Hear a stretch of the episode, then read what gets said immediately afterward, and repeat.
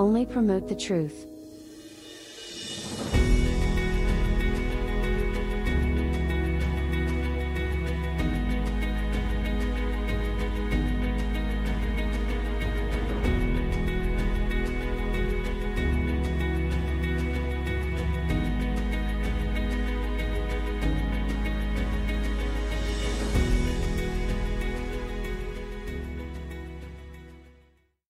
Here we go. It's going to be a very, very, very interesting training today. Let's see here. Some folks coming on, and then we'll get rocking here. I've been many people have been asking me and asking me and asking me for these trainings on scriptural trainings, and I'm going to uh, help out. So we'll see how it. how it works out with the, everybody getting these scriptural trainings. So welcome, welcome. Good to see all the folks coming on. Let me get set up here. Let me get set up. Let me get set up. All right. All right. Make sure I don't have no. All right, here we go.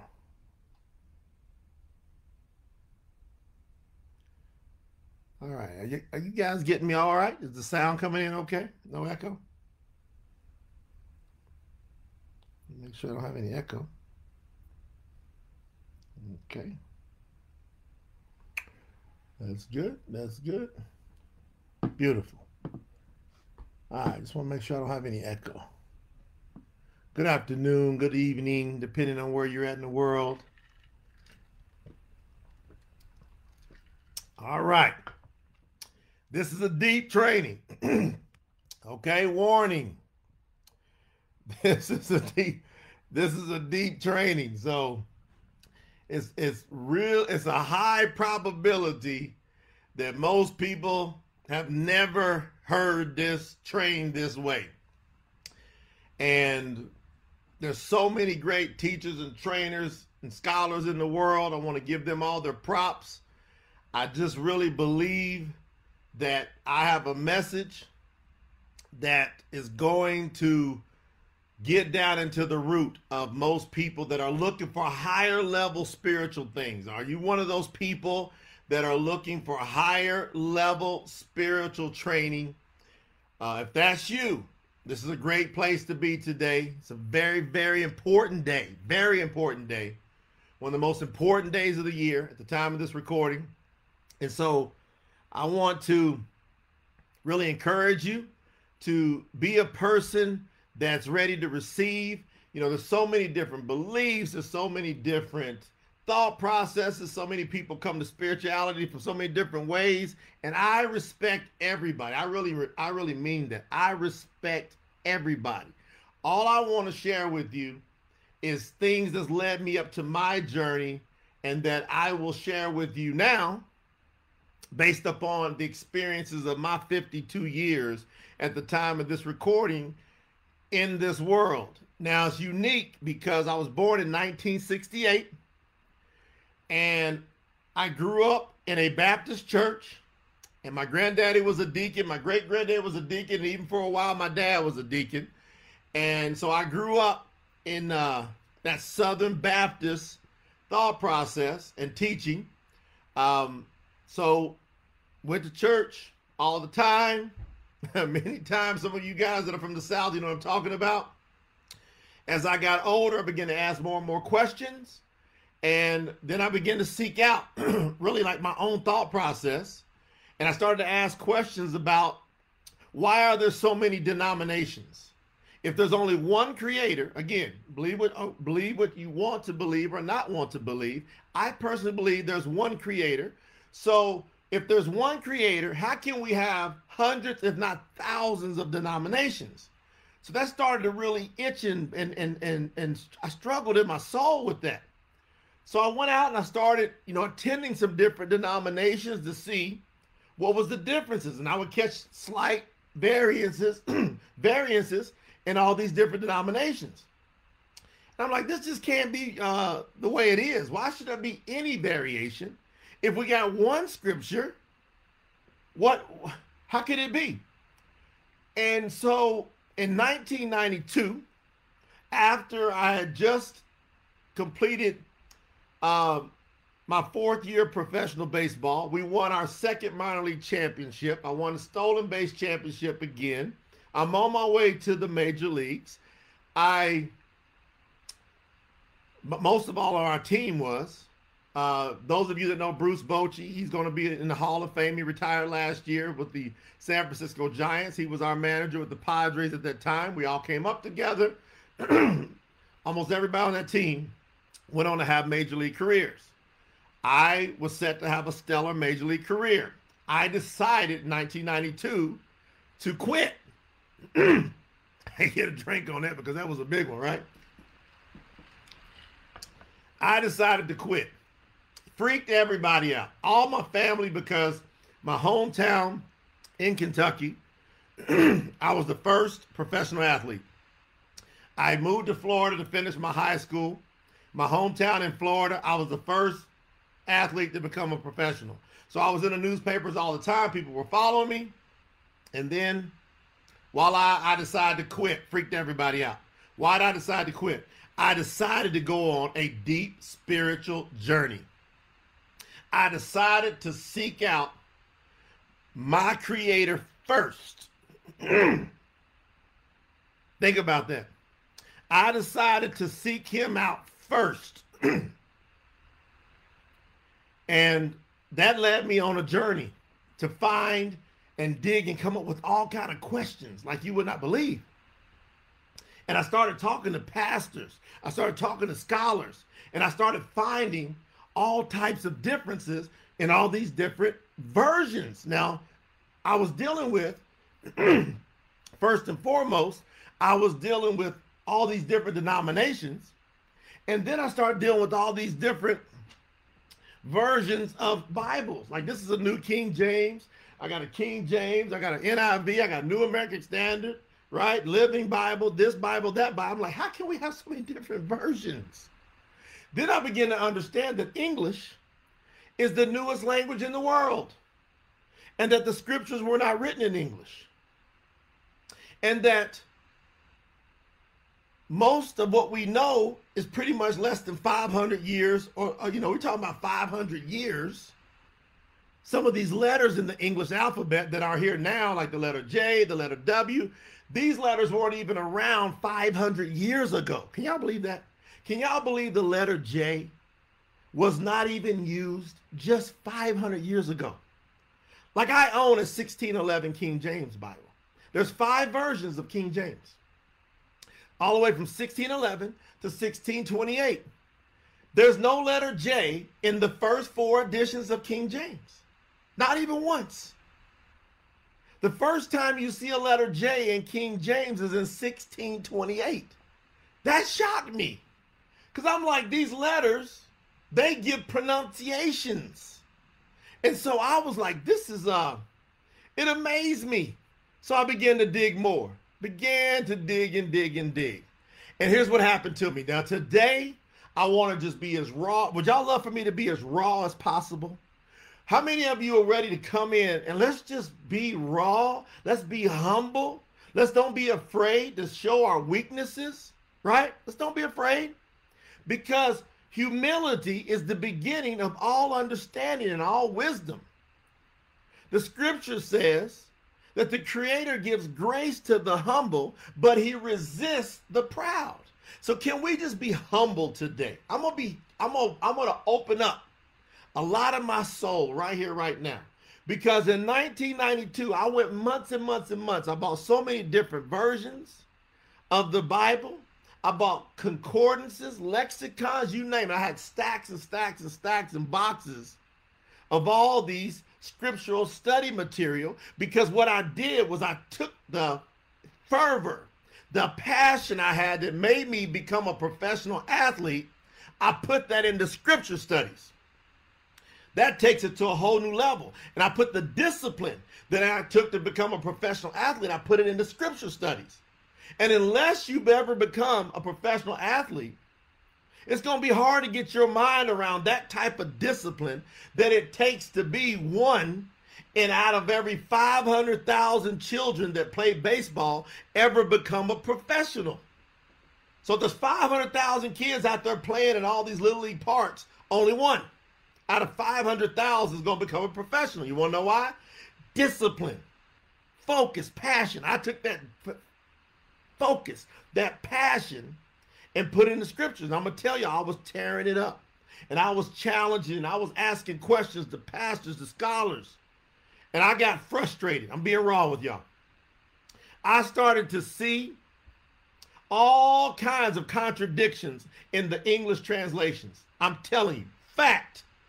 I started reading, like I started reading the preface of my Bibles, and it said that, hey, we're about seventy-eight percent accurate. I think the best I've ever seen in a preface, it, they, they admit that they're eighty-five percent accurate. What about that other fifteen percent? Could that be life or death? Absolutely. Right? fifteen percent could be life or death. And so I got frustrated. I'm going to tell y'all what I did after almost a year of research.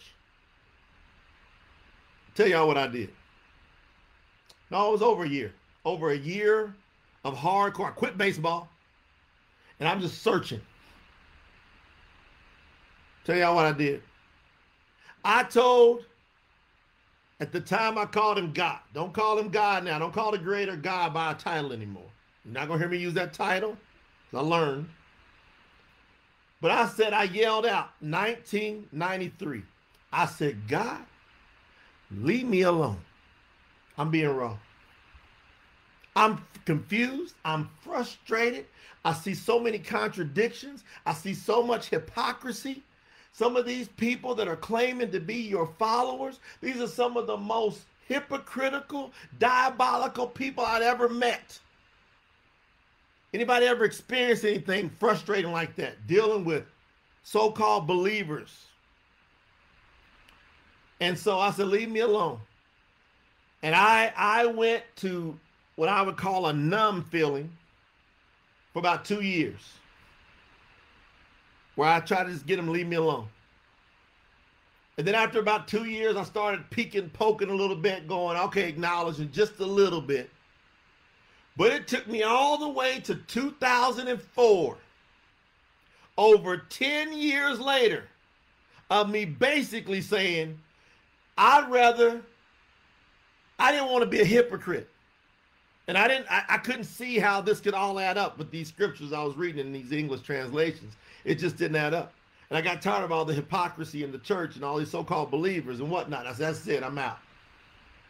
It took me ten years, two thousand four, before I felt a major tugging in my heart. So I'm going to tell y'all, my story really relates closely to Jonah. But we know his name couldn't be Jonah because the letter J wasn't right, right? Yonah is his name, Yonah. But you know in the Bible, Jonah, the story of Jonah that ran from the Creator, went on the ship, got tossed off the ship, went to the, to the bottom of the belly of the whale who took him to the bottom of the sea, and after three days spit him out on dry land. I'm here to tell y'all, I ran, and I got, I got thrown into the wildness of this life, into the, those storms of life. Running. How many of y'all have ever ran before? Can you be raw? Can you be honest today? How many of you have ever ran away? You know what to do. You just don't do it. And you run. I ran. Y'all listen to me. That hit me. It, it, it, but I tell you what, I'd rather been that way than be a hypocrite. But he would not leave me alone. The Creator of all, for some reason, I believe he respected the fact that I said, you know what? I don't want to be fake. He said, I'd rather you be hot or cold. If you're in the middle, lukewarm, I'm going to spit you out. So I just ran. And he wouldn't leave me alone. As a matter of fact, he put me in that storm of life, and I went through some of the craziest trials and tribulations. Like you wouldn't believe. And I battled with that for years, man, running from him. two thousand four, I felt a tugging, so I went back in deep. And I went back in probably as hard as I, no, harder than I'd ever went before. I said, okay, I'm back to hot. I feel you tugging. I'm going all out. And I dug in these scriptures like you wouldn't believe, y'all. Three and a half years on an average of six to ten hours a day, if I can recall that right. Somewhere at least six hours a day. For three plus years, I studied scriptures. I studied etymology, the origins of words. I went back and dug and dug and dug six to ten hours a day. How many of y'all know anybody that's done that? Maybe a few, but I haven't met anybody personally that's told me they've done that. I did it. And I found some things that are just, was life-altering. And I found my own spiritual thought process. I found my own spiritual truths that was rooted in the earliest writings I could find. I found the oldest complete Greek New Testament in the world called the Codex Sinaiticus. I found the oldest complete Tanakh called Old Testament in the world, called the Codex Leningrad. It's housed over in Leningrad, Russia. Codex Sinaiticus is housed over in the British Museum. I found copies of those, started studying, finding out these earliest words. It was amazing. And so today, after all these years of digging and turning and toiling, I can remember in two thousand eight, after coming out of this big, long, three-plus year push, push, I started finding these truths, and then I found out about Leviticus twenty-three that I'm going to talk about today. But before I talk about Leviticus twenty-three, and this is probably going to be an extended training, come and go as you like, but I'm going in because he's put it on my heart. He put it on my heart one thirty in the morning last night. I wasn't even planning on doing this. He said, you got to do it. I can just feel it in my soul. So I want you to, if you got scriptures, any version, I'm going to use so people can understand more of the language. I'm going to use the New King James today, and I'm going to put the right names in. I won't use God. I won't use Lord. Those are titles. I won't use uh, a Latinized version of the Savior's name. I'm going to call the Creator by his real name, Yahuwah. I'm going to call the Savior by his real name, Yahusha. He's Hamashiach. That means the Messiah. He's now risen, so he's on high. He's been given the name that's above all names, Yahuwah. Now he's Yahuwah Hamashiach. We do have Yahuwah the Father, Yahuwah Hamashiach, the Messiah, Yahuwah Ruach, the set-apart spirit, which people call the Holy Spirit. Let's go to Matthew. Let's go to the sixth chapter of Matthew. We're going to start at verse twenty-five, okay? Matthew six twenty-five. I'm going in. Here I go. We're ready to rock now. Y'all ready to go in? Who's ready to go in? All right, let's go in. Therefore, I say to you, this is the Savior talking. This is Yahushua HaMashiach, the Messiah. Therefore, I say to you, do not worry about your life, what you will eat or what you will drink, nor about your body, what you will put on. Is not life more than food and the body more than clothing? Look at the birds of the air, for they neither sow nor reap, nor gather into barns, yet your heavenly Father feeds them. He feeds them. Are you not more value, valuable than they? Which of you by worrying can add one single cubit or stature or a minute to your life? So why do you worry about clothing? Consider the lilies of the field, how they grow. They neither toil nor spin, so they don't work. And yet I say to you that even Shalamah, which is Solomon, in all of his esteem, glory, esteem, was not arrayed like one of these. Now, if Eloah, that's the title, if I'm going to call him by a title, it'll be Eloah, which means the mighty one, the creator. So if Eloah, the creator, Yahuwah, so clothes the grass of the field, which is today, which is today is, and tomorrow is thrown into the oven, will he not much more clothe you, O you of little faith? Therefore, do not worry, saying, what shall we eat, or what shall we drink? Or what shall we wear? For after, for after all these things, the Gentiles seek, meaning the people of the world that don't believe, these are the things they seek after, trying to figure out money, right? For your heavenly Father knows that you need all of these things. He knows that we need all of these things. Somebody type in, he knows that I need all of these things. Type it in, because we're going to talk to the Creator today as we go in. Just type in, he knows that I need all these things. Type, and if you want to be more specific, say, he knows I need money. The Father knows I need money. Yahuwah knows I need money, right? For your heavenly Father knows that you need all these things. But look what he says in verse thirty-three, our Savior. He says, but seek first the kingdom of Eloah, Yahuwah, the Creator. So seek first. Which do you, what are we supposed to do first? Seek the kingdom first. Are we, are we supposed to seek money first? Are we supposed to seek clothes first? Are we supposed to seek food first? Are we supposed to seek the kingdom first? Y'all come on, seek first the kingdom of the Creator, of Yahuwah, and his righteousness. Now catch what it just said there. Seek first the kingdom of Eloah, Yahuwah Eloah. Then it says, and his righteousness. Underline the word righteousness. What is right by him? That means, what does he want us to do? That's what that means. And all of these things shall be added unto you. So all of the clothes, the food, the money will be given to us if we seek him first.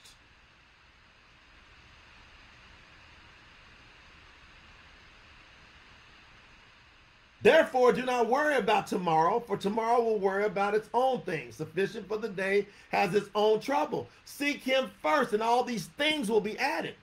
Here's my challenge today. To me, my challenge to you. How many of us, before we do anything, seek him first? How many of us are teaching our kids before they go off and do anything? Hey, you got to know and find out who your Creator is first. Do many of you put more emphasis on college than you do on this word? Are you putting more emphasis on college than you are on your children learning their Creator first, seeking his kingdom and his righteousness first? Are we doing that more than we're trying to go to work? Are we, are we, are we seeking first this kingdom more than we're trying to please our boss? Are we seeking this first more than we're trying to build our business? Are we seeking this first?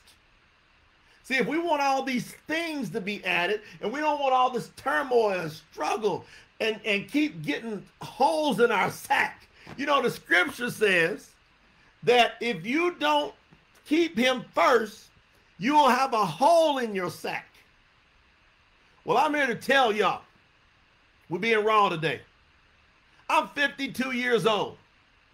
I just figured out this year that I've had a hole in my sack. And I'm telling you, I've went after him big time. And in periods, I've sought him with all I got first. And then other periods, I get distracted. Are y'all feeling my humility? I'm being raw with my family, my friends today, because I want to give you an opportunity to enter in to this season of breakthroughs, I believe. Seek him first. This is deep, ain't it? Now, if we seek him first, we're going to learn everything else we need to know. Now, I'm going to teach today on Leviticus twenty-three. And Leviticus, I got some notes over here. I typed it with my own hand. I'm going to teach on the feast of Yahuwah today from Leviticus twenty-three, on his feast. He said that his feasts are forever. They're eternal. Now, I identified these feasts in two thousand eight, had my hands on them. And I had a group of people that was studying with me. It was about fourteen people. And we saw it. And then in between the group, it started being bickering. They started being confused and they're going back and forth. Well, maybe we should do it this way, not this way, and this way. And do we got to go to Israel or Yisrael? Or do we got to do it here? It was all kind of stuff, and I got frustrated again. I got frustrated with that subject. So I said, I'm going to put that to the side for a while. I'm going to get focused on these other things. I'm going to get focused building my business. I'm just going to get out there, and then I'll circle back to this. twelve years later, I'm here. Took me twelve years, a decade plus went by, and guess what? I had a hole in my sack. Now, I have created, I've been blessed more than you can imagine, but there's always a hole in my sack. There's always footholds and stuff that would happen and make me go, well, how come? And there would always, it's just crazy stuff that would happen. And I'm going, what? That was like weird. And now he made me see. It's time for you to tie up that hole in your sack and put it all together. That's why he told me to teach today on this subject.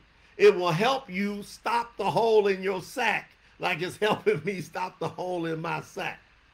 I'm going to teach on these eternal feasts. The issue when teaching from the Tanakh. What's the Tanakh? That sign name is the Old Testament. People call it the Old Testament. The Tanakh. The, the issue when teaching from the Tanakh is most people feel that somehow the Tanakh has been set aside or replaced with the Brit Kadash, sign name New Testament. Capitals, not true. And I'll quickly prove that it's not set aside. It's not set aside. So when you start talking about Leviticus, that's in the Old Testament or the Tanakh. Some people go, oh, we're in the New Testament times. I'm like, you better, you better pay attention, because all scripture is the key. Now I want you to turn to Second Timothy three. Let's go to Second Timothy three, verse sixteen. Matter of fact, I got it in my notes over here. All right, Second Timothy three sixteen. You ready? It says, all scripture is given by inspiration of Eloah, the creator, and is profitable for doctrine, for reproof, for correction, for instruction in righteousness. You remember what it says? Seek ye first the kingdom and what? Its righteousness. So it says all scripture is good for instruction in righteousness, that a man or woman of Eloah may be complete. How many of you want to be complete? If you want to be complete, it says that you've got to utilize how much of scripture? All scripture. Because you cannot be complete without all scripture. Now, where is this said? It's said in the New Testament, the Brit Kadash. So the Brit Kadash is telling us that all scripture is to be used for doctrine, for reproof. That means to set people right when they're wrong, me included. For correction, for instruction in righteousness, so that a man or woman of, of, of Eloah, the creator, may be complete, thoroughly equipped for every good work. It says you're not equipped. You might be partially equipped, but if you're not using all scripture, you're only partially equipped. So it has to be all scripture. Now, here's the big question that should make everybody's eyes go open. When they, when, when, when they wrote this, okay, when Timothy wrote this, Timotheos, when he wrote this, and he said all scripture, was the New Testament even in existence then? Yes or no? Y'all talk to me. When Timothy wrote, second, when he did his second Timothy writing, chapter three, verse sixteen, was that at that time considered scripture? Yes or no? No. It hadn't been compiled in the books yet. Had any of Paul, Shaul's writings been there yet? No. Kepha, no, they were writing it. So anytime you hear Yahusha, Yahuwah Hamashiach, the Messiah, every time you hear him say scripture, it's impossible for him to be talking about the, quote, New Testament. It's impossible. Hadn't been written yet. So we know when they say scripture, they are talking about the Tanakh, the, the books of Moses, the first five books, and all the prophets, and the Psalms and the Proverbs. That's what they were talking about. Whenever you hear Kepha, Peter, talk about scripture, he's not talking about the New Testament because he's writing it. So they're talking about the Tanakh. Let's go to another one. Luca, Luke, Luca, you know what that means? The light is Yahuwah. Luca twenty-four, verse twenty-seven, chapter twenty-four, verse twenty-seven. And the beginning at Moshe and all the prophets, he, Yahusha, expounded to them in all the what? Scriptures, the things concerning himself. So Yahusha is now calling the scripture what? The books of Moshe and the prophets. And he said, these books are writing about me. And they and it's called the scriptures. Isn't this beautiful? How many of y'all having some lights go off right now? Is this helping anybody? I just want to know. Do y'all think I'm like way the heck out? Or are y'all seeing that as clear as I'm seeing it? Yahuchanan. John, sign name John. They changed his name in our English versions to John. His real name is Yahuchanan. Yahuchanan means Yahuwah is grace. And what's he known for? Graceful. Yahuchanan, chapter five, verse thirty-nine. Yahusha is talking here. He says, you search the scriptures, for in them you think that you have eternal life. And these are they which testify of me. So now Yahusha says again, you guys are searching the script. What scripture was he talking about? Was he talking about the New Testament? Impossible. He's here walking amongst the people. He's not talking about the New Testament. It's not here. So the word scriptures in this, it's, it's talking about the, it's talking about the Tanakh, the Old Testament, right? In Yahuchanan seven, chapter seven. So John seven, chapter thirty-eight, he says, he who believes in me, this is Yahusha, the Messiah talking, he who believes in me, as the scripture has said, out of his heart will flow rivers of living water. So if you believe in the Savior, he's saying to you and to me, we got to act like we were walking around with those people. He goes, if you're searching the scripture, which you should be doing, so if you only look at the New Testament, you're not searching the scriptures. You're searching part of the writings that are now part of the scriptures. You search the scriptures, for in them you think you have eternal life. And these are the ones that testify of me, Yahuchanan seven thirty-eight. So John seven thirty-eight. He who believes in me. I'm sorry, that's that's the one Yahuchanan says. The the the the the, the out of his heart flows the rivers of living water, Yahuchanan seven thirty-eight. Luke twenty-four. I gotta read the whole chapter. Told you it's gonna take it. It's gonna be deep. Y'all ready to stay deep, or y'all want to cut it short? Y'all tell me. Y'all tell me. I'm gonna keep doing it based upon what I'm led to do here. Y'all tell me. I told you it's gonna be deeper today. I gotta read the whole chapter. Now, the Messiah has been killed. He's been what people call crucified. The correct word is impaled. He was impaled. He was crucified. Right? Here we go. Luke twenty-four. Now, on the first day of the week, very early in the morning, they and the certain other women with them came to the tomb, bringing the spices, which they had prepared, but found the stone rolled away from the tomb. He's done risen. Then they went in and did not find the body of the master, Yahuwah Hamashiach. And it happened, as they were greatly perplexed about this, that beheld two men that stood by them in shining garments. Then, as they were afraid and bowed their faces to the earth, they said to them, why do you seek the living among the dead? He is not here, but he is what? Risen. Remember how he spoke to you when he was still with you in Galilee, saying, Yahushua said, the son of Adam, Sinai man, Sinai man, the son of Adam must be delivered into the hands of sinful men and be crucified, and on the third day rise again. And they remembered his words. They said, yeah, he did tell us that. Then they returned from the tomb and told all these things to the eleven. Remember Judas, Yahuda.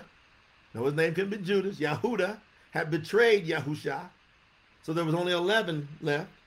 They returned to the eleven and to all the rest. It was Mary Magdalene, Maryam, Joanna, and Mary, Maryam, the mother of Jacob, James, son named James, and the other women with them, who told these things to the apostles. And their words seemed to be like that of idle tales. They're like, man, this is got, they, they got to be tripping. And they did not believe them. But Kepha, son named Peter, arose and ran to the tomb. And stooping down, he saw the linen clothes lying by themselves, and he departed, marveling to himself at what had happened. Now behold, two of them were traveling that same day to the village called Emmaus, which was about seven miles from Yerushalem, not Jerusalem, Yerushalem. And they talked together of all these things which had happened. So it was, while they conversed and reasoned, that Yahushua himself drew near. So now the Savior is coming near to them, but they don't recognize him because he closed them up. Watch this. And he went with them, but their eyes were restrained. It said Yahushua did not let himself be revealed to them at that time. So they did not know him. And Yahushua said to them, what kind of conversation is, this, is it that you have with one another as you walk and you are sad? Then the one whose name is Cleopas answered and said to him, are you the only stranger in Jerusalem? And have you not known the things that which have happened in these past days? And he said to them, what things? So Yahushua said, what things? He's messing with them. So they said to him, the things concerning Yahushua of Nazareth, of Nazareth, who was the prophet, mighty indeed in word before Eloah and all the people, and how the chief priests and our rulers, the Pharisees, delivered him to be condemned to death and to be impaled, crucified. And they get impaled and crucified him. But we were hoping, but we were hoping that it was he who was going to redeem Yisrael. They say Israel, Yisrael. Indeed, besides all this, today is the third day since these things happened. Yes. And certain women of our company who arrived at the tomb early astonished us.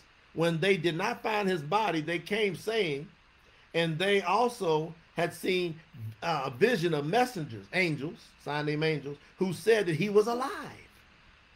And certain of and certain of those who were with us went to the, and certain of those who were with us went to the tomb and found it just as the women had said. But him they did not find. They did not see. Didn't find Yahushua there. And then he said to them, so Yahushua is walking with them. They don't recognize him. Y'all better listen carefully right now. We're going in. Y'all ready to go in deeper?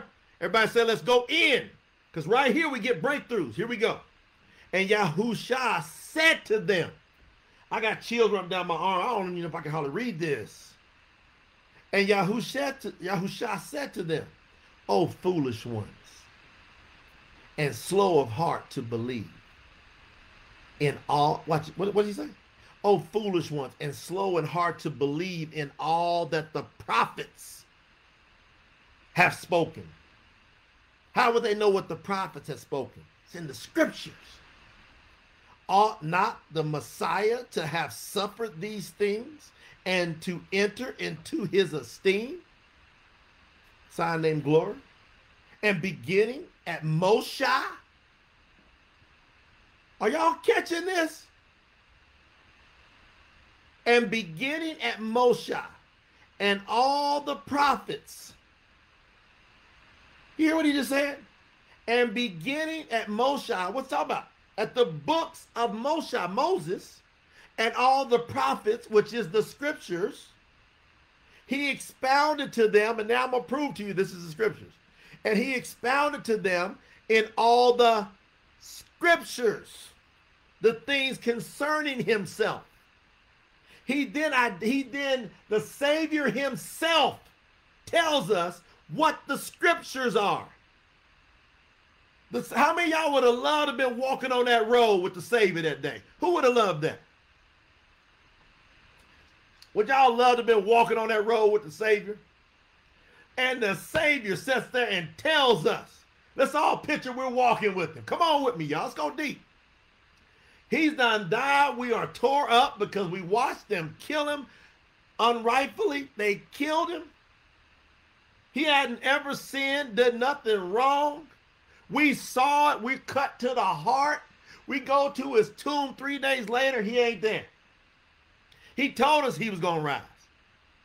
But we're humans. We're going, man, is this, what? And now we're walking down talking about what's all happened. And then this man's talking to us, but the man is the Savior. And the Savior says to us, and beginning at Moshe, Moses, and all the prophets, he expounded to us in all the scriptures concerning himself. Then, would y'all be tore up? I'll be tore, oh my gosh. But we don't know it yet, because he ain't letting us see him yet. Then they drew near to the village where they were going, and he indicated that he would have gone further. Now, he, he indicated that he would have gone farther. He said, I'm going to keep going. But they constrained him, saying, they were begging, no, no, no, no, no. Stay with us, abide with us, for it is toward the end of the evening, and the day is far spent. It's about to get into the night. Don't go.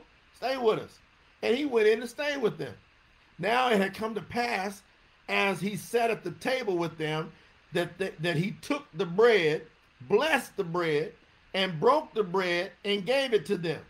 Then at that time, their eyes were open and they knew him. They said, oh, that's him. But what happened? And then he vanished from their sight. And they said to one another, he let them see him. And then he went, I'm out. I got some more things to do. Are y'all feeling this? This is this is unbelievable. Now let's see what they said. Now that they went through this experience with the Savior after he's freshly arisen. Look at what he's talking about when he first rises. He's not talking about all this distractionary stuff. He's talking about the scriptures. And look what they say. And they said to one another, did not our heart burn within us as he talked with us on the road, and while he opened the scriptures to us? Woo! Are y'all tore up? I'm tore up. This is unbelievable. He opened the scriptures to us. What did the, what? There was no New Testament. He's done risen. It's happened. It's finished. The price is paid. And even though the price is paid, did he say, hey, let me take all of this Tanakh and throw it away? I ain't going to talk to y'all about that no more because I've wiped that out just because I died. Can y'all believe this? Did, did the Savior come up and say, nah, I'm throwing the Tanakh away. I'm throwing the book of Moshe away, the first five books. That's gone. All the prophets, I'm throwing away. Yeshayahu, uh, Isaiah, Yirmiyahu, Jeremiah, you know, Amos. I'm throwing all those books away. I'm not talking about them. He didn't say that. When he rose, the first thing he's talking to them about. Can y'all feel that? The first thing he's talking about is the scriptures. And he's identified it in these words.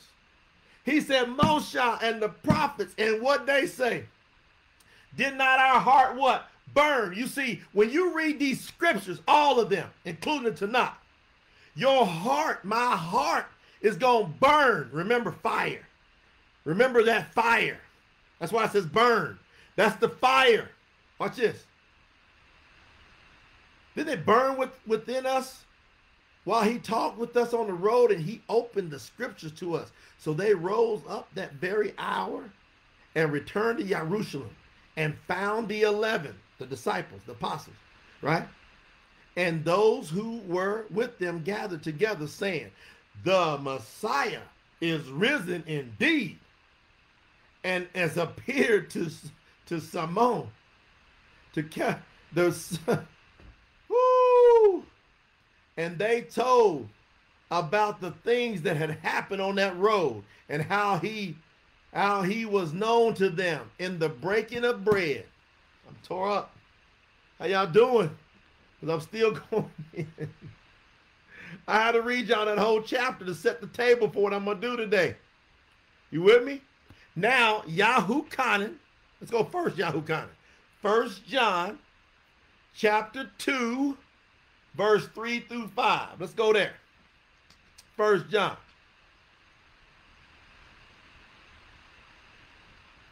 Chapter two. We're going to read verses uh, three through five. So this is Yahuchanan speaking, okay? So First John chapter two, verse three through five. Now, see what Yahuchanan says. He says, now, this is how we know him, the Creator, if we keep his commandments. It's getting very simple now. He who says, I know the Father, him, and does not keep his commandments is a liar, and the truth is not in him. But whoever keeps his word, truly the love of Eloah, the Creator, is perfected in him. By this we know that we are in him. Where are the commandments at? They're in the scriptures. They're sitting over there in the Tanakh, over there in Shema, sign named Exodus, chapter twenty. You can see them. Those Ten Commandments sitting over there. That here's the apostle, John, Yahuchanan, telling us. This is how you know if you know him. If you keep his commandments, then you know him. If you don't, it says you're a liar, and the truth is not in you. So we've got a lot of people out there teaching today that those commandments are not in effect. And John, Yahuchanan, said, if somebody's teaching that, don't believe that, because you're going to get tricked. You're going to get tricked. You're going to fall into Revelation twelve nine, where it says Satan was cast to the earth and he goes about and deceives the entire world. Don't let yourself stay in deception. We all at one time or another will get deceived, the scripture says, but we can come out through humility. Now, let's read The, the, the, chap, the purpose of this training today, Leviticus. Now, have I set the tempo that this whole book is valid? Yes. Now, what happened when the Savior gave himself up? What, what changed when he gave himself up? I'm going to tell y'all what changed.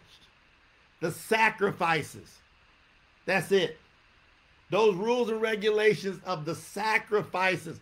He's the Lamb that the feast tell us about. That's all that changed. Nothing else changed. In my training, my study, all these years, me running away, him pulling me back, me trying to go away, him pulling me and saying, you better sit down if you don't want a hole in your sack, or me to take you out of here. So I said, all right, Father, I'm gonna listen. Y'all catching me, and I'm just going to listen. I got to walk straight down this line with him. That's just the way I got to go. Y'all can come with me. Y'all don't have to come with me. I'm just going to walk down this line with him. That's all I got to do. Now, what's the purpose? Before I read these feasts in Leviticus, which the real name is Wayrika, Wayrika. Before I read them, I want to tell you the purpose of these feasts and why they were instituted. They were instituted because they consistently remind us throughout our entire generations of Yahuwah's deliverance, starting when he delivered out of Mitzrayim, out of Egypt. So if you are his, you are part of this lineage. You're, there's not two paths of salvation in the world. There's one path. And you can't say, well, there's this one for the, quote, Jews, because people don't understand what the word Jews means, where it comes from. You see, people that practice Judaism today, they practice, and again, I respect everybody. I'm just telling you what they practice. They practice the Talmud. And their teachings come from the Pharisees, who the Savior was arguing with all the time. And they do not utilize any of the New Testament writings. So that's the traditional, I should say the modern day, what people call Jews. The scriptural Jew is the Yahudim, Yahuda, followers of Yah. And those who were not born as a, quote, Yisraelite, once you receive his word, you are grafted in. And now your lineage runs all the way back to the beginning. We all come from Adam and Kua anyway, Eve. But you're going to go back to at least Mitzrayim, where he delivered them out. And he, it was a big deal for him to deliver those people out, because he wrote about it. That's why he gave the commandments out there. It's a big deal. So that's number one. It keeps us a reminding of his deliverance. Number two, it helps us foresee the coming of the Messiah. It helps us see how, how he came. And most of the Messiah's work, as I noted here, that he did on this earth was done in complete connection to the feast of Leviticus. I'm talking about hand in hand. I'm talking about step in step. He did it right in order with those feasts. And you got to see why. So I'm going to read it. Let's go to Leviticus twenty-three without any further delay. Now that we know this is scripture we're reading and not something that's weird. It's so funny how people, they don't want to give the, the credence to the Old Testament, but then people get, people sure do quote Malachi chapter three a lot when they want tithes and offerings. They don't forget to quote that one, do they? Oh no, it's valid then. Well, guess what? It's all valid. Go to, go to Leviticus, Leviticus twenty-three. Y'all ready to go? Man, we're going to get a blessing out of it. I believe we're going to get such an unbelievable blessing because we're going to learn something. fifty-two years. I'm, I've had a, I had my hands on it. two thousand eight, now I've grabbed it. So I'm holding on. All right. The Feast of Yahuwah. Start with chapter twenty-three, verse one. And Yahuwah spoke. Who spoke? Yahuwah. Spoke to who? Moshe, Moses. Saying, speak to the children of Yisrael and say to them, the Feast of Yahuwah, which you shall proclaim to be set apart convocations, quote, holy convocations. These are my feasts. He's talking. We should be at Tin Hut. He's talking. First, he says, before he gets into these feasts, he's going to say, I want you to remember this, the Sabbath, the Shabbat. Six days work is to be done, but the seventh day is the Shabbat of solemn rest, and a holy, set-apart convocation. You shall do no work on it. It is a Sabbath of Yahuwah in all your dwellings. So he laid that down. Now, in order to get these times right, I want y'all to make a note. Let me get a drink here. Oh. In order to get these times right, you got to be working on the right calendar. The calendar that we've been given today is a Gregorian calendar. It's been changed. It's been manipulated. It's not based upon what Yahuwah said in Genesis one fourteen, that he would put the two great lights in the heavens to keep times, appointed times. These are appointed times. So you need to find you a good, and I'm getting ready to help everybody with this because I'm going to post one. I'm creating a website and I'm going to post a loony, a lunar solar calendar. So moon, sun, working together calendar, but you can find some online. So a luni solar calendar so that you don't get tricked. If you don't follow the lunar solar calendar, you for sure are going to get tricked. And then Daniel chapter seven, verse twenty-five will have come true to you personally in your life, that the beast power thinks to change times and laws. It says the beast power is going to think to change times and laws, appointed times and laws. So you don't want to get tricked. Get you a lunar solar calendar. That is a creation calendar based upon created things, not something that man can manipulate, okay? So like today on the lunar solar calendar, and it depends on where you're at in the world, based on the moon. So for me today, it's the Sabbath, right? This is the seventh day of the week today on the real calendar. Some people going, what is Thursday? Talking about. Most people could say Sunday's the first day of the week. So they go Sunday, Monday, Tuesday, Wednesday. Is this the fifth day of the week? No, it's the seventh day of the real week. But you got to know the right calendar, okay? So that's important. So I can keep the Sabbath because I know I can keep the right Sabbath because I know the right calendar. That should bless a whole bunch of people right there. You should go, I never knew that. It took me until two thousand eight to figure that out. All my life to two thousand eight, I figured out, ah, that calendar, it's a lunar solar calendar. And it's, can't dispute it. All right, so next, verse four. Here we go. The first feast, the Passover, and unleavened bread is in there with it, okay? So the first feast, Passover. Let me get us lined up here. All right, I'll make sure everybody understands this. So nobody's guessing. So, write these down. I'm going to tell them to you. Ready? And somebody type them in. Here we go. The Passover, one. The Feast of Unleavened Bread, two. The Feast of First Fruits, three. The Feast of Pentecost, four. The Feast of Trumpets, five. The Day of Atonement, six. And the Feast of Tabernacles, seven. So one Passover, two unleavened bread, three first fruits, four Pentecost, five trumpets, Feast of Trumpets, six Day of Atonement, seven Feast of Tabernacles. Okay?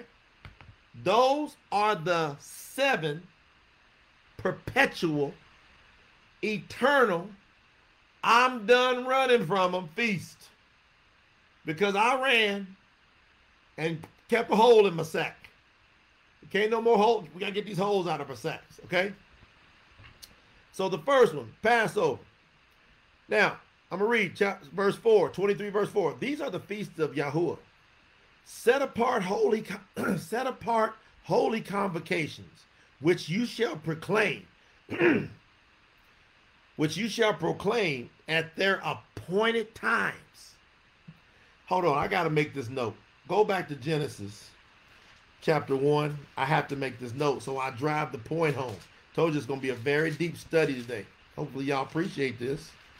If I go back to Genesis one, verse fourteen, it says, then Yahuwah said, let there be lights in the firmament of the heavens to divide the day from the night, and let them be for signs and seasons and for days and years. And in the in the original writings it says and for appointed times. So when I got one of these, so this is like the scriptures, right? If I got the scriptures version, so watch. I'll go to, it's called Bereshah chapter one, verse fourteen. It says, and Eloah let, said, let the lights come into the expanse of the heavens to separate the day from the night, and let them be for signs and appointed times and for days and years. You see that? See, that's right there. That's from, that's just taking it straight from the Hebrew and putting the word in there directly without manipulating it. That's why I like that verse. The scriptures real good. You can get it out of South Africa. You can get it online. Just type in the scriptures from South Africa. Okay. Now it says these are feasts of the of Yahuwah and holy set apart convocations which you should proclaim at their appointed times. Now listen what he says. On the fourteenth day of the first month at twilight is Yahuwah's Passover. And on the fifteenth day of the same month is the Feast of Unleavened Bread to Yahuwah. Now, if we don't got the right calendar, how are we going to know when the fourteenth day of the first month is? So say you're looking at the Gregorian calendar, the one we use now, for all for, that the world is using now. Look what Satan has pulled off. Revelation twelve nine, and the entire world is deceived. Look what he's pulled off. The calendar. Look what he's pulled off. If you think I'm playing, we just got through with what month? September. And we call, we'll write it down, so that's the ninth month. But listen to the word septa. What's septa mean? Seven. September. We just, today is, we call it October. We say, oh, that's the tenth month. What's octa mean? Eight. Have we been fooled? Or have we been fooled? We're calling the eighth month the tenth month. Now, how much have we been tricked? So you got to know the right calendar. That's why I got to get you a lunar solar calendar so that you can be obedient to the Father, which will tie up that hole in your sack. All right? I'm sorry I got a little bit off track, but I think these are great things to be adding in so that y'all don't get messed up here. So now we got two of the feasts. We got the Passover is on the fourteenth day of the first month at twilight. And then we got on the fifteenth day, the very next day, we start the Feast of Unleavened Bread to Yahuwah. Seven days, you must eat unleavened bread, meaning eat bread without yeast in it, no yeast. On the first day, you shall have a holy convocation set apart, which means a gathering with people who are of like-minded people. So the believers in this truth. And you shall do no customary work on it. But you shall offer an offering. That anytime we hear the words offering, this is where some people go, oh, that, that's been nailed to the cross. Oh, they're talking about offerings and sacrifices. Soon as you hear the word offering, you think Yahusha, the Messiah. You go, oh, he fulfilled that part. The rest of this is for me, but he's fulfilled that. You got that? Now watch. You shall have a holy or set apart convocation. You should do no customary work on verse eight. But you shall have an, you shall offer an offering made by fire. Remember that fire I talked about? To Yahuwah. What's your offering of fire now? When this, what did Yahuchanan the immerser say? John the Baptist. He says, I baptize you with water. Y'all ready to go in? John the Baptist, I baptize you with water. But one who comes after me, whose shoelaces I am not worthy to untie. Somebody already knows what I'm going to say. He's going to baptize you, immerse you with what? Fire! Yahuwah Hamashiach, Yahushua has fulfilled the fire. You ain't got to go do no fire offering. To Yahuwah, you got to have the fire of the Savior in you. And that's your offering to back up to him. But I'm making sure to do that on that day. So the seventh day of that week shall be a, a set apart convocation. You shall do no customary work on it. So the first day, that start, it happens to be on a Sabbath. And then the next seven days later, it's going to be another Sabbath. Okay, so I got two. Can you do that? That's the question. Can we do that? Can we get the calendar right and go, okay, on the, on the first month, the fourteenth day, we are going to observe the Passover. Why would we want to do that? What's the benefit? Is there a benefit to us to think about the sacrifice that our Savior made for us? Absolutely. To take the time to go, we got to remember what he said. Remember, do this in remembrance of me. I'm going to talk about that here in a little bit. But he became the Passover. So he said, do this in remembrance of me. Don't ever stop doing the Passover, he said. He said, do it in because I fulfilled this. He said, these scriptures was writing about me. So now can you see when the Savior, as we talked earlier, he's talking about this Passover. He goes, you guys are reading this when he was walking with them. And he's telling the Pharisees, you guys are reading this. But that right there, that Passover is me. I'm here to fulfill that. That was just the foreshadowing. Okay. The third festival, the Feast of First Fruits. And Yahuwah spoke to Moshe, saying, speak to the children of Yisrael, and say to them, when you come into the land which I have give, which I give to you, and reap its harvest, then you shall bring a sheaf of the first fruits of your harvest to the priest. Do we bring a sheaf? No. Because who's our high priest? Yahusha. I love it. Don't you love what Yahusha did for us? Or else we'd have to do all this. He shall wave the sheep before Yahuwah to be accepted on your behalf. Once you receive Yahushua, it's been accepted on your behalf. And on the day after the Shabbat, the Sabbath, the priest shall wave it. And you shall offer on that day, when you wave the sheaf, watch this, a male lamb, what we call Yahushua, the lamb of Eloah, of the first year, without what? Without blemish. He was without sin. He had no blemishes. As a burnt offering to Yahuwah. Its grain offering shall be two-tenths of an ephah, ephah of fly, fine flour mixed with oil, and an offering made by fire. You've been immersed into his name once you receive him. To, Yah, to Yahuwah for a sweet aroma, and its drink offering shall be of wine, one-fourth of a hin. You shall neither, you shall neither bread, nor parched grain, nor fresh grain, until the same day that you have brought your offering to Yahuwah. It shall be a statute, listen, forever, throughout your generations, in all your dwellings. He said this is going to happen forever. Through all the, if you are his, this is forever. Except all of those sacrifices, that's what Paul, Shaul, and Colossians was talking about. He says these things were against us. They're so tedious. There's so many things to do. He said those were placed and nailed to the stake, which means he sacrificed those things to the stake. But the remembrance of this, the observance of this, he says, this is a statute forever throughout your generations. You got that one? That's the third festival. Fourth festival, the Feast of Weeks, or called the Feast of Pentecost, the day of Pentecost. Look how it's, now, back up, first fruits. Why is it called first fruits? See, he, he, he, we brought the first fruits, that was a shadow of things to come. When Yahushua, he was risen from the grave, go look at the scripture, it says, he became the first fruits of the risen.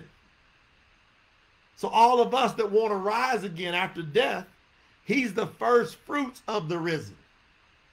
So when we keep the first fruits, we are now commemorating that he's the first fruits of the risen, and we are now having an expectation that we will rise with him. That's why. And we sit down and we teach our children this. It's wonderful. Now the Feast of of weeks, or the day of Pentecost. And you shall count for yourselves from the, from the day after the Sabbath, which you got to know the calendar, from the day that you brought the sheaf of the wave offering, seven Sabbaths, forty-nine days, shall be completed. Count fifty days to the day after the seventh Sabbath. So you got to just keep it. You got to know the days. Then shall offer a new grain offering to Yahuwah. You shall bring from your dwellings two wave loaves of two-tenths of an ephah, of an ephah. They shall be of fine flour. They shall be baked with leaven. They are the first fruits to Yahuwah. And you shall offer the bread. Watch this. What's all this stuff that had to happen? And you shall offer with the bread seven lambs of the first year without blemish, one young bull, two rams. Look what all they used to have to do.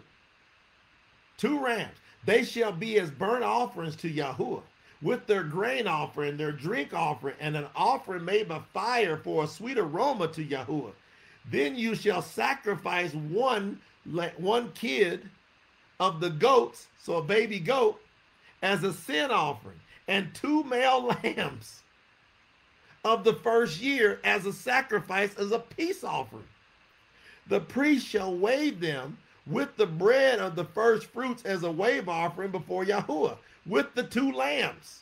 They shall be a set apart holy. They shall be holy, set apart to Yahuwah for the priest. And you shall proclaim on the same day that this is a set apart convocation, a holy convocation to you. You shall do no customary work on it, and it shall be a statute, listen, forever. How long is forever? Till it's eternal.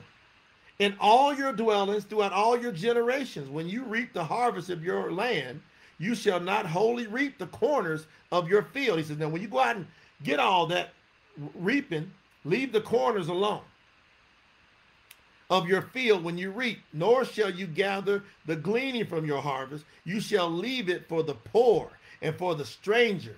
I am Yahuwah, your Eloah. He finishes with that. Now, why is this? Some of y'all going, my gosh. No wonder people say, I don't want to deal with that. That's the Old Testament. I don't want to deal with that. I don't have to deal with all that.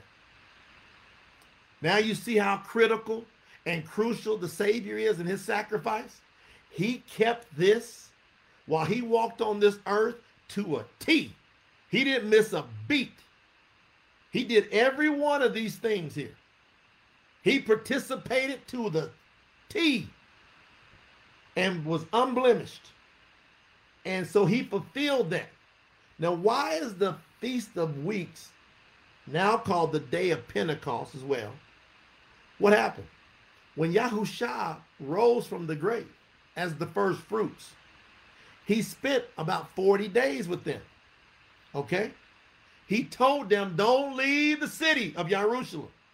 Stay here, because in a short time, I'm going to send you the promised what? Spirit. I'm going to send you the fire. So this fire offering, I'm going to send it to you. And if you go over to Acts chapter two, verse one, I'll go over it real quick.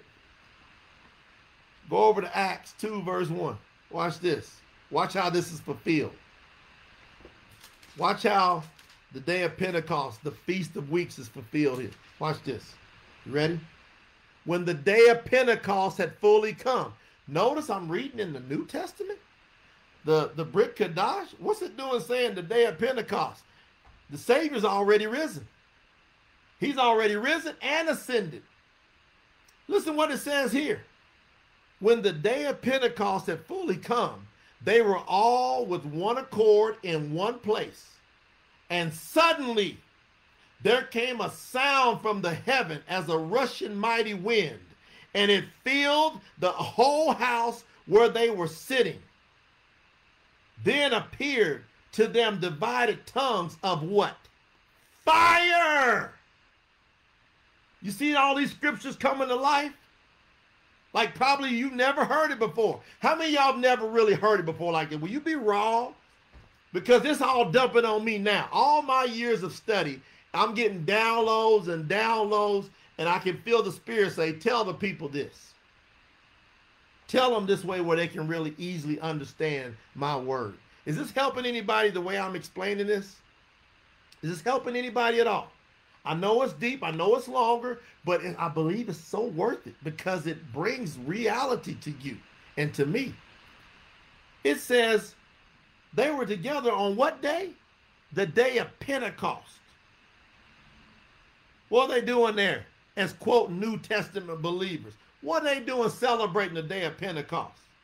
And if they're celebrating the Day of Pentecost after the Savior has come, after he's walked among them, after he's been impaled, crucified, after he has risen and walked with them, after he went and rose and went back to the heavens to sit at the right hand of Yahuwah, what are they doing celebrating the Day of Pentecost after he's gone? If they're believers doing it, my question is, why are we not doing it?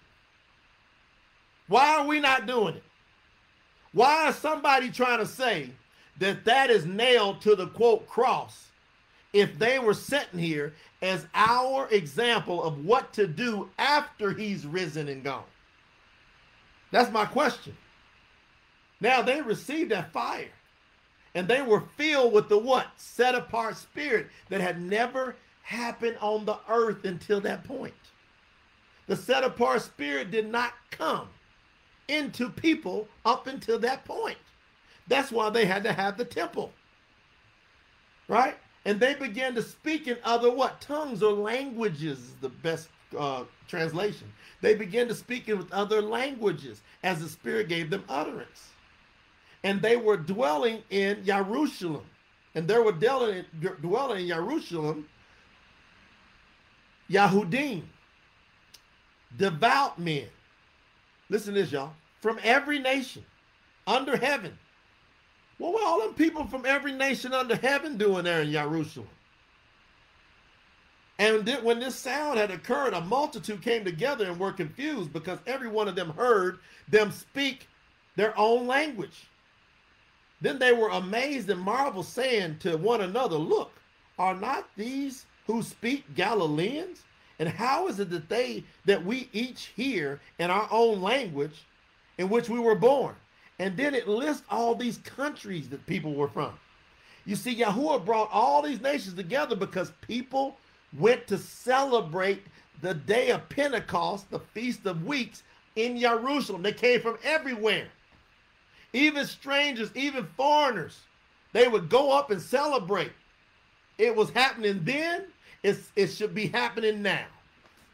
That explains the fourth festival. Are you glad I broke that down for you that way? Did that help anybody? Did that help anybody? Okay. Now, those are what's called the spring feast. Now let's get to the fall feast, which we are dealing with now. The fifth feast is the Day of Atonement. And now we're in Leviticus twenty-three, verse twenty-six. And Yahuwah spoke to Moshe, saying, "Also," listen carefully, "on the tenth day of the seventh month shall be the Day of Atonement." On the tenth day of the seventh month shall be the Day of Atonement. It shall be a set-apart convocation for you. You shall inflict your souls and, and offer an offering made by fire to Yahuwah. What's that fire offering? It's that, it's that set-apart spirit when you call on his name. He says, all who call on the name of Yahuwah will be saved and will receive the set-apart spirit. Yahuwah Ruach comes in you then. Now you got the fire for him. That's why I feel the way I feel. I got his Ruach in me. And so I'm talking this.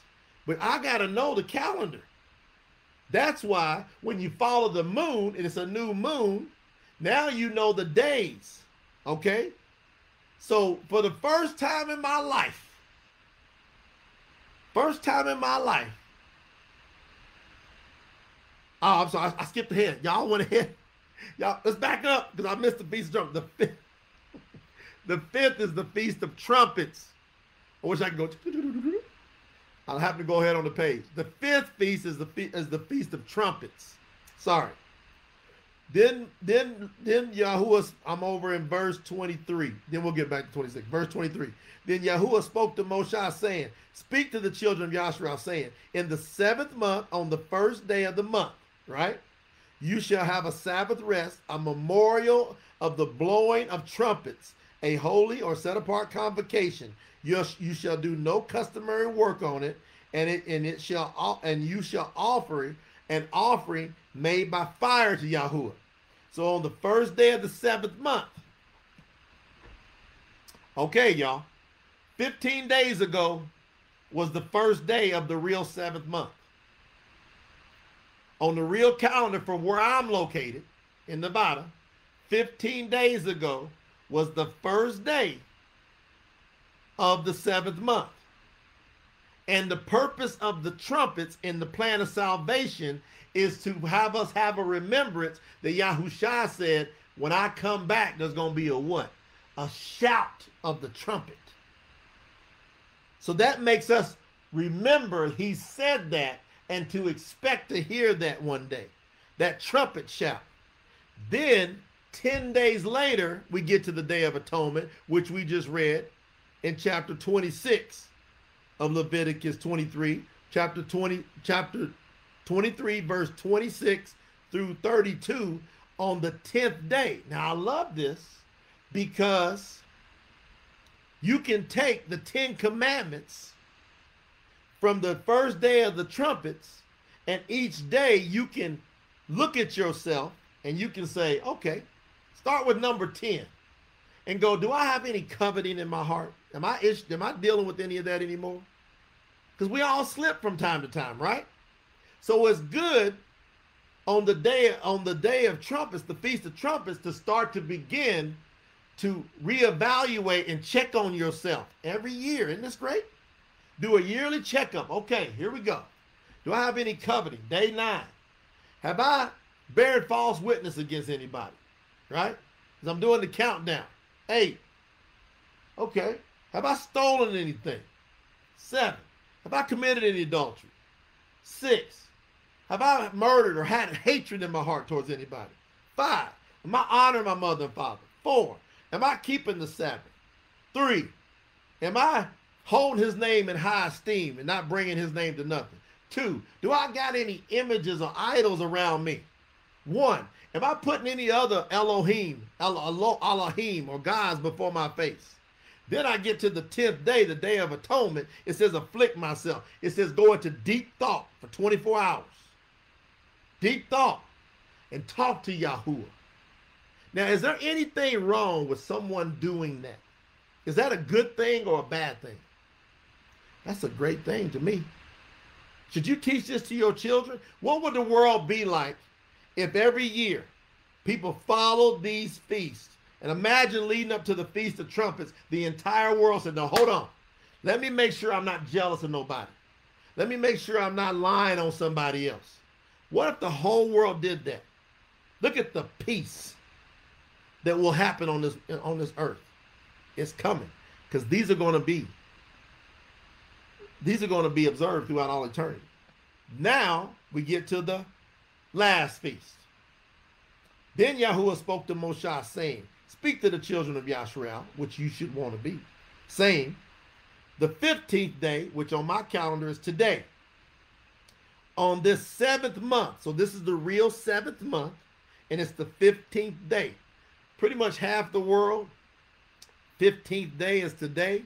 For pretty much the other half of the world, I think it's some from like from like New Mexico over, New Mexico east. Tomorrow hits their fifteenth day, something like that, right? It says on the on the seventh month, the fifteenth day shall be the Feast of Tabernacles. It's also called the Feast of Booths, which means tents. You know, like a tent. Okay, and the reason Yahuwah had this is because he brought the children out of Mitzrayim, and for forty years he had them live in tents, temporary housing. And this is to make us remember it. All right, here we go. The fifteenth day of the seventh month shall be the Feast of Tabernacles for what? Seven days to Yahuwah. On the first day, there shall be a holy convocation, a set-apart convocation. We come together, which I'm considering that us coming together. Welcome, everybody. Welcome to the Feast of Tabernacles. Y'all are, are participating in the Feast of Tabernacles with me. This is a set-apart convocation. How many y'all, how many y'all, this is your first time coming together in a set-apart gathering to observe Yahuwah's Feast of Tabernacles? Do you know that you can choose to participate, or you can just be listening in? It's up to you. But I say, if you believe, we we we having a set-apart convoc convocation. I'm pleased to be celebrating this with you. I'm honored. It's the first time I've done it. fifty-two years I missed this. It's great, man. On the first day, you shall have a, a set-apart convocation. You shall do no customary work on it. For seven days, you shall offer an offering made by fire to Yahuwah. What's my offering made by fire? It's, it's the fire of Yahusha. See, the Savior sent the Spirit in me. On the eighth day, you shall have another holy convocation. So seven, you know, so eight days from now, which actually seven more days from now, you shall offer an offering made by fire to Yahuwah. Got that covered. It is a set apart sacred assembly, and you do you shall do no customary work on it. These are the feasts of Yahuwah, which you shall proclaim to be holy convocations, to offer an offering made by fire to Yahuwah, burnt offering, a grain offering, a sacrifice, and a drink offering, everything on its day, besides the Sabbaths of Yahuwah, besides your gifts, besides all your vows, and besides all your free will offerings, which you give to Yahuwah. Also on the fifteenth day of the seventh month, when you have gathered in the first, uh, when you gathered in the fruit of the land, you shall keep the feast of Yahuwah for seven days. On the first day, there shall be a, a Sabbath rest, which is today, and on the eighth day, a Sabbath rest. And you shall take for yourselves on the first day the fruit of the beautiful trees, branches of palm trees, and, bo and boughs of leafy trees, and willows of the brook, and you shall rejoice before Yahuwah. So now he's commanded us to rejoice. Let's be happy. Let's be excited. Why? We went through all the festivals. We went through the process of salvation. And now he's telling us to celebrate that we have victory in him. You shall keep, look at this. You shall keep it as a feast for seven days in, in the year. It shall be a statute forever. Y'all see that? Verse forty-one of chapter twenty-three, right in the middle of that sentence, it said, it shall be a statute forever in your generations. You shall celebrate it in the seventh month. You shall dwell in booths for seven days. Then he says, you shall dwell in booths, which means temporary housing. There's a lot of people around the world. We're starting today and tomorrow. They're going to get temporary. They're going to set up tents. I've seen places where there's tents everywhere and families are out and everybody's fellowshipping and having a great time. I've seen people get Winnebagos and R Vs and go out and everybody's celebrating and they stay there for a week. And everybody's celebrating, a great, having a great time. Those are great things. You, is that a good thing or a bad thing? It's a great thing. That you said, and all, so all of the native Yisraelites shall dwell in booths. And some people go, "What do you mean? What's native Yisraelite?" If you accepted Yahuwah as in Yahusha, the Savior, the Messiah, you are native. Period. There is no two ways. That your generations may, why? That your generations may know that I made the children of Yisrael dwell in booths, tents, when I brought them out of the land of Mitzrayim, Egypt. I am Yahuwah, your Eloah. So Moshe, Moses, declared to the children of Yisrael the feast of Yahuwah. Have you ever heard it taught like that before? Maybe, maybe not. Have you ha ever had it broken down to you like that before? Maybe, maybe not. You know, the, the Feast of Tabernacles, in the Hebrew, they call it Sukkot. They call it Sukkot. Sukkot, S U K U T, S U K U T. And every word in Hebrew, in the paleo, if you see those pictograph pictures, each letter has a meaning. Let me help you out with this. What Sukkot, which is tabernacles, what it means. So the S in Hebrew is the, the Semek. An S is called a Semek. And in the paleo, that means grab and protect. The Uah, the U is a Uah. That means add and secure. The Kaf, the K, means to open, to allow. Another Uah double reinforces the adding and securing. And the Tau, the T, is a mark. It's a sign. It's a signal. It's a monument. So what this day means is that Yahuwah is grabbing his people to protect. Do you want to be in that protection? He's securing us, opening up doors, and then securing those doors being open that no one can shut, and then marking us and then making this a monument saying we will do this forever. Again, what's the purpose of these feasts? To consistently remind us throughout all of our generations of Yahuwah's deliverance, to help us foresee what had happened up to the Messiah coming, and now that he's gone, we can go, that's what he did, right? So what happens here with the Feast of Tabernacles that starts today where I'm at? Well, it makes me think about this. Yahuwah dwelt among the people in tents. So when you read the story, those forty years, they would have a tent, and Yahuwah's spirit would be dwelling in that tent with his people during those forty years. Yahushua dwelt among us. He was born in a manger, right? So like an outside housing, temporary housing, like a tent, like in a stall, right? But he dwelt among us, just like Yahuwah. Yahuwah and the Messiah will return and dwell among us. It says that when he returns, those are, that are his are going to rule and reign with him for a thousand years. That Hashatan, Satan, will be bound up, and there will be a peace on this earth like never before for one thousand years before he's released again, and then he's bound up and cast out forever, right? Now in Devarim, Deuteronomy thirty-one, ten through twelve, Moshe, this is deep, Deuteronomy, Devarim thirty-one, ten through twelve, and Moshe commanded them, saying, what is train? This train is getting in, ain't it? And Moshe commanded them, saying, at the end of every seven years, at the appointed time of the year of release, at Feast of Tabernacles, when all of Yisrael comes to appear before Yahuwah your Eloah, in the place where he chooses, you shall read this law before all of Yisrael in their hearing. Gather the people together, like I'm doing with you today, men and women, and the little ones, the children, and the stranger. People don't know anything about this. That's within your gates, that they may hear and that they may learn to fear Yahuwah, your Eloah, and carefully observe all the words of this eternal law.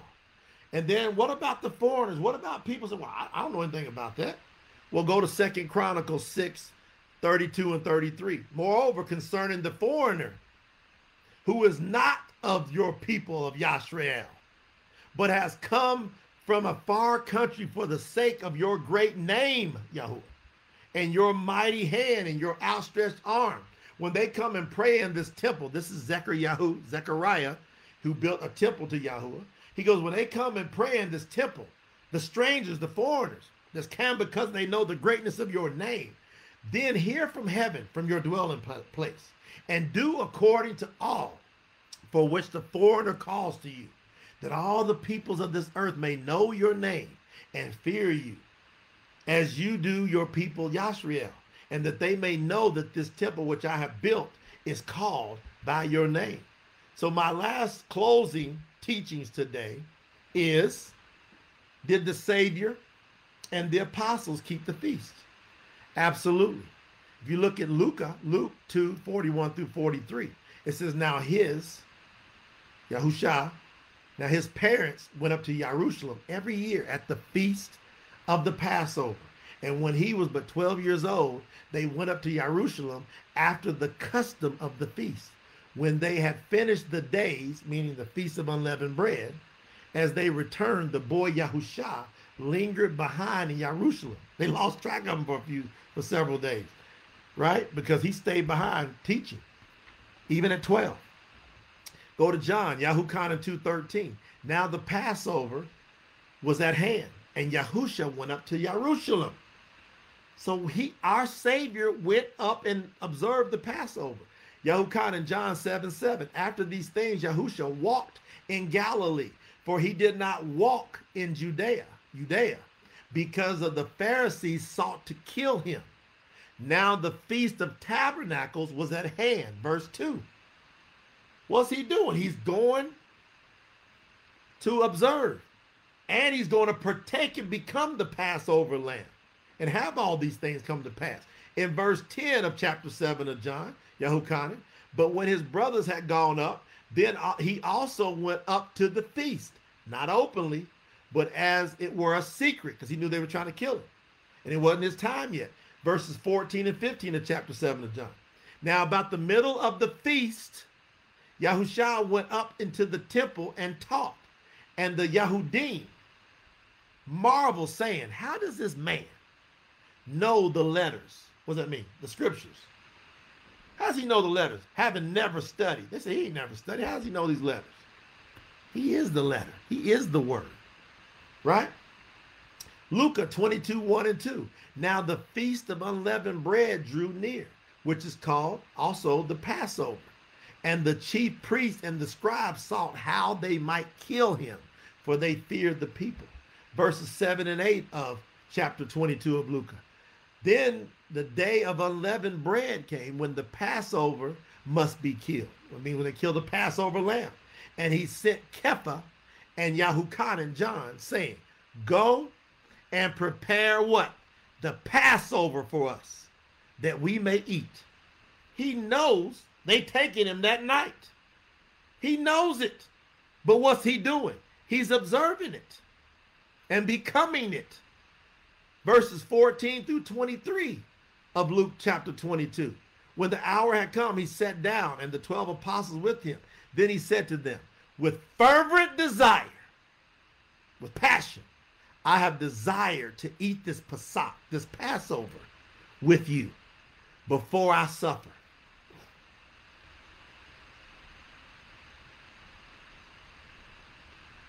Y'all feel our, y'all feel our Savior right there? He says, with fervent desire, I have desired to eat this Passover with you. For I say to you, I will no longer eat of it until it is fulfilled in the kingdom of Eloah. Will we slow down for a second? I know this is a long training, but this is critical. He says, I'm not going to eat this again.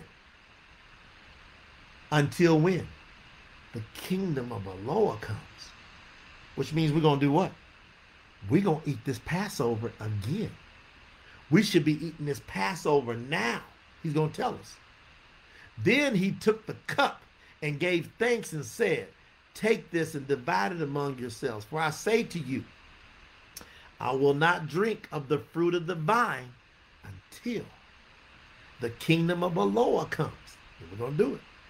And he took the bread and gave thanks and broke it. And he gave it to them, saying, this is my body, which is given for you, for us. Y'all should feel this on this day, the Feast of Tabernacles, the celebration. Why? The Savior said, this is my body, which is given for you. Do this in remembrance of me. He says, do the Passover in remembrance of me. Likewise, he took the cup after the supper, saying, this cup is of the new covenant in my blood, which is shed for you. All those sacrifices that's required. I'm now taking that cup away. Soon as you drink and believe, I took it for you. You don't have to do all that, but you got to remember it. You got to observe it, but you ain't got to do those sacrifices. But behold, the hand of my betrayer is with me at this table, and truly the son of Adam goes as it has been determined in the scriptures, but woe to that man by whom he is betrayed. Then they began to question among themselves, which of them is it who would do this thing? So that brings me to ask us today. Ask me today. I'm challenging me today. Am I going to betray the Savior and his sacrifice by ignoring his command to observe that Passover? He said, do this in remembrance of me. It's a command. Am I going to betray him? Are we going to betray him, or are we going to obey him? Did the apostles keep the festivals? You know, the one that they said did away with all this. Shaul, Paul, which Kepha said, if you're not careful, you're going to twist his writings. Well, let's look at Acts two one. What do we read? On the day of Pentecost, they had fully come together, all the apostles with the people, and they were in one accord. Acts eighteen, twenty, and twenty-one. When they asked him, Shaul, Paul, to stay longer with them, he did not consent, but took leave of them, saying, I'm going to quote Paul, Shaul, I must by all means keep this upcoming feast in Yerushalem. What did Paul say? Shaul said, I must by all means keep this feast. So there's no way Paul did away with the feast. As everybody's, that, that I should say that a lot of people out in modern day teachers have been teaching. That's a deception. He said, I must by all means keep it. But I will return to you again, O Lord willing. And then he sailed to, from Ephesus. Acts twenty verse six. This is Shaul. But we, Shaul and Luca, one of the disciples, sailed away from Philippi after the days of unleavened bread. So they stayed for the day. They did the Passover and they did the seven days of unleavened bread. And, and in five days joined them at Troas, where they stayed seven days. So they kept the feast of unleavened bread. Paul, Acts twenty sixteen. For Paul, Shaul had determined to sail to Ephesus because he would not spend, would not spend the time in Asia, for he hasted, he hurried, if it were possible for him to be at Jerusalem for the day of Pentecost, for the Feast of Weeks. There he's trying to rush to get to it. How people say that's gone? Acts twelve, one through four. Now about the time Herod, the king, stretched out his hand to harass some of the assembly, then he killed Jacob, James, the brother of Yahuchanan, John, with the sword. And because he saw that it pleased the Pharisees, he proceeded further to seize Kepha, Peter, also. Now it was during the days of unleavened bread that he did this. So when he had arrested him, he put him in prison and delivered him to the four squads of soldiers to keep them, intended to bring them before the people after Passover. They knew what was up. First Corinthians five eight. Therefore, let us keep the feast. This is Paul, Shaul writing. Now let, let us therefore keep the feast, not with the old leaven, neither with the leaven of malice or wickedness, but with the unleavened bread of sincerity and truth. You see? So now he's showing the spiritual nature, but he's keeping them from the spiritual nature side. The argument that any part of the divine law was done away with by the cross or the stake, guess when that came up? Around the eighteen hundreds.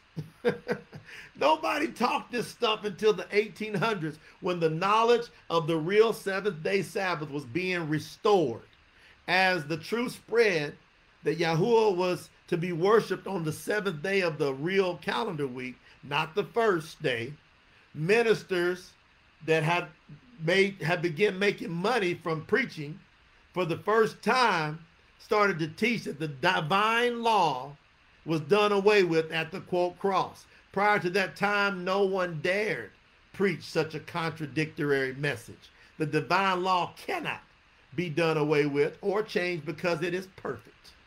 As we have been through this process, we can see the perfection of how it will help us, because it's because it's divine law, it could not be changed or altered. That Yahuwah, because of this, Yahuwah gave his son to die for us, because according to the law, without the shedding of blood, there is no remissions of sins. Hebrews nine twenty-two. Thus is fulfilled. I encourage you, with all I got, to plug that hole up in your sack, as I'm doing, and to honor these feasts of Yahuwah. I think it'll be a blessing to you. Today, for me, begins the, the Feast of Tabernacles. We'll go on for the next seven days. And for some of you, it'll start tomorrow. I encourage you to go in Leviticus twenty-three and read exactly what to do, because that's what your Savior did. That's what the apostles did. That's what the disciples, that's what the followers did. The real believers, is what they did. So I've now shared this with you. If it's been a help to you, it's been a long, deep one. But I hope this has really helped and, and, and been an honor. It's been an honor to be here with you. And I hope that it has done something for your soul. As we spent this time together, I feel a relief, because I did not know how I was going to pull all this together, because it's the first time I've taught on this. And I'm honored to have you guys be here with me, those that are watching this live.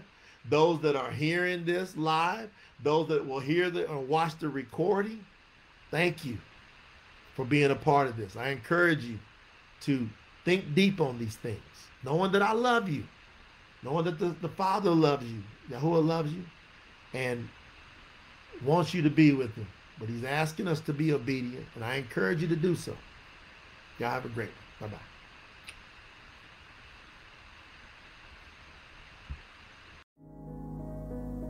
Only promote the truth.